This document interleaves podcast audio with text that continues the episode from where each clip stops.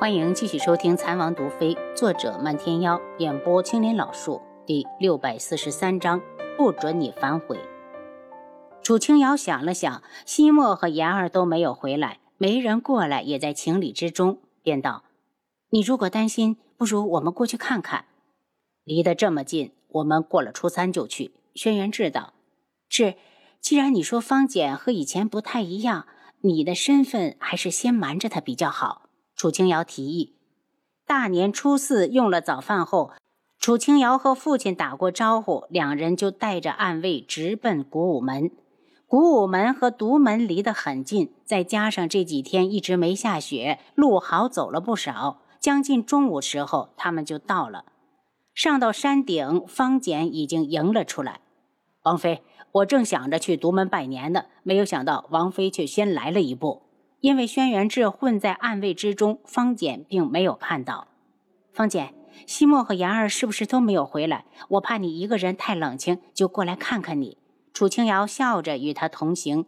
谢谢王妃的惦记。虽然掌门师兄和言儿都不在，但我这两年在外面也是一个人待惯了，觉得还好。方简嘴上这么说，神色还是有些失落。如果你想见他们，就让各分舵帮着找找。楚清瑶道。我也走累了，短时间内不想再离开。等什么时候他们回来了，再见也不迟。方简眸子里涌动着思念，不管是小师妹还是掌门师兄，大家一起相处了十几年，哪有不想的道理？楚清瑶和他走进了会客厅，分宾主落座后，有弟子送来茶水。楚清瑶道：“方简，你要是能留下来，正好替西莫处理门中事务。”方简笑得苦涩，古武门与他来讲有太多美好的记忆，他已经不再是以前的方简了。他只想见见故人。我此次回来，只是单纯的想与他们叙旧，特别是小师妹那边，也不想让她为难。既然她选择了东方顺，我就该离开。楚清瑶一愣，觉得他偏激，劝道：“方简，言儿喜欢谁，我们都左右不了。抛开恋人的关系，你们也是师兄妹啊。”为什么一定要走？方简目光平淡，透着坚决。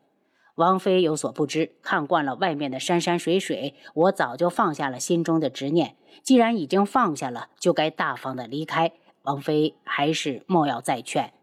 见他心意已决，楚清瑶也不好再说什么，在山上待了一会儿，连饭也没吃，就下山了。回去的路上，轩辕志道。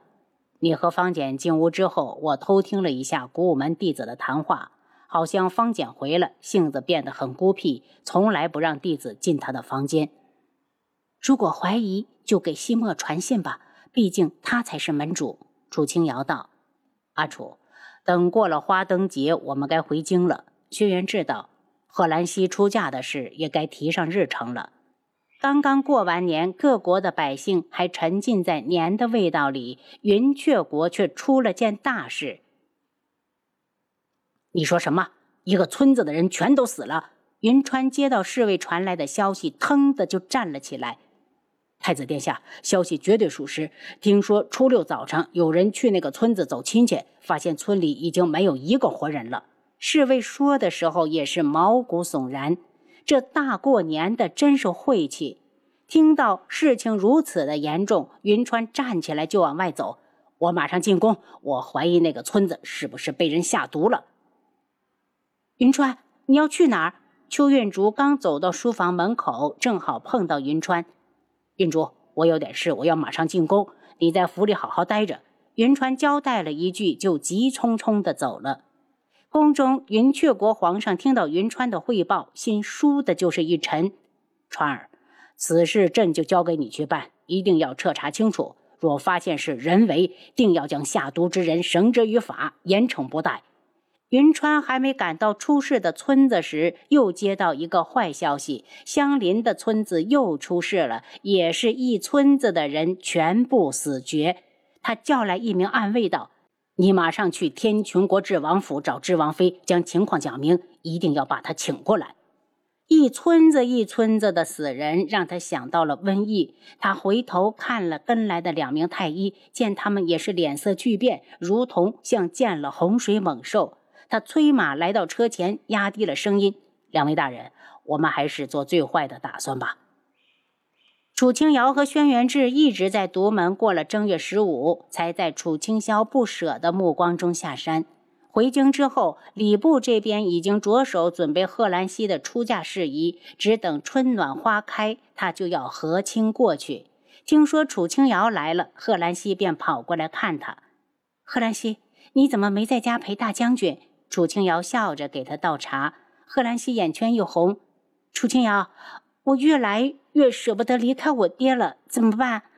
上次云木来求娶，他考虑到了天穹的处境，执意要嫁。可是等到婚期临近，他才知道他有多不舍相依为命的老父亲。楚清瑶握住他的手：“如果你真能放下云木，那就不嫁。”贺兰西一愣，没想到这种时候了，他还会这么说，眼泪忽然吧嗒吧嗒的往下掉。云木那么好，我放不下。可我也放不下爹，楚金瑶，我该怎么办？我好害怕，我怕我这一走，我就再也见不到他了。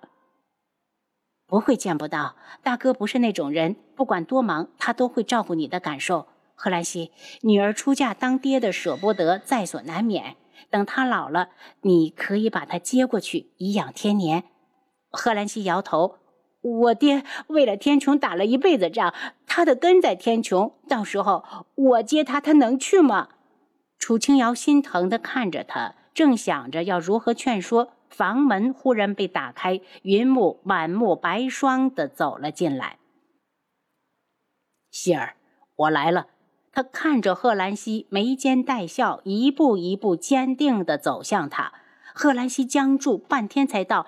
云木，你怎么来的这么早？云木温柔地看着他，希儿，我怕你反悔，怕你不嫁，所以我就提前来了。我这辈子只认定你这一个女人，可不能让你临阵脱逃了。如果你想跑，我就没皇后了。他向贺兰溪伸开双臂，贺兰溪犹豫着半天没动。楚清瑶放开贺兰溪，识趣地走了出去。等他一走，云木就上前拥住贺兰溪：“希儿，我不准你反悔。你是我云木的妻子，是我的女人，我的皇后。你已经在皇上面前亲口答应了要嫁给我，你就生生世世都是我云木的人。”贺兰溪的脸慢慢变红，气恼的道：“哪个是你的女人了？云墨，你你还要不要脸？”希儿，如果你现在就想变成我的女人，我不但不反对，还会很高兴。云木低头擒住她的红唇，炙热的气息与她的交缠在一起。贺兰西怕有人会突然闯进了慌乱的挣脱，云木放开他，眼中带着明显的受伤。希儿，你的担忧，你的顾虑，我都懂。你放心，成亲之后，我每一年至少要带你回天穹一次。大将军那边，我每年都会派人把他接过来，让你们父女团圆。至于将来，不管天穹如何，苍隼国永远站在天穹这一边。云墨，你真的能做到吗？每一年都要带我回来一次？贺兰溪眼中闪着期待，能够与云木成亲，他其实很欣慰。可是婚期越近，他就越舍不得父亲，那种感觉真的好矛盾呢。我能做到。云木捉住他的手，与他十指相扣。云木，那我可真当真了。若是将来你敢反悔，我立马收拾东西走人。贺兰溪娇嗔地看着他，心里升腾一股自豪。这个男人以后就是他的依靠。昆仑镜，坤儿，事情都办妥了。镜主问：“镜主，全部办好了。”那你去把帝凤鸣带过来。没过多久，帝凤鸣就被带到了镜主面前。他看着镜主，一脸淡然，就好像一直被囚禁的人根本不是他一样。凤鸣见过镜主。凤鸣，我听人说云雀国发生了瘟疫，已经死了不少人。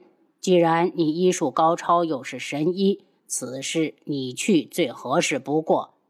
帝凤鸣大惊，好端端的怎么会有瘟疫？可能是太过震惊，他忘了掩饰眼中的怀疑。镜主眸中动了一丝杀机，冷声道：“若你是医不了那些人，素衣阁也就没有必要存在了。帝凤鸣嘲弄的低头。既然事情紧急，凤鸣先回家去带两个帮手。坤二送帝少阁主回家。靖主正盘算着，等帝凤鸣配不出解药，救不了云雀国时，他要如何处理地农？毕竟明面上地农一直忠心耿耿，一点错处也挑不出来。忽然他眼睛一亮，借用替身来欺骗他，单这一条就罪该万死。有昆仑卫从外面进来，禀报道：“靖主，同堂主回来了，让他进来。”童无一进来就砰的一声跪到了地上，声泪俱下的开始控诉：“尊上，请尊上救救属下，属下被智王妃下了毒，已经时日不多了。”靖主有些不信：“童无，你自己就是用毒高手，难道智王妃下的毒你也解不了？”属下无能，只好回来求尊上。尊上，你一定要救救属下，属下不想死。童无的身子都有些颤抖，他是真的害怕了。他在野外的茅草房待到年后，再也坐不住了。既然他拿不回来解药，那就让靖主替他出手。他不信没了智王做靠山，智王妃还敢反抗靖主。您刚才收听的是《蚕王毒妃》，作者漫天妖，演播青莲老树。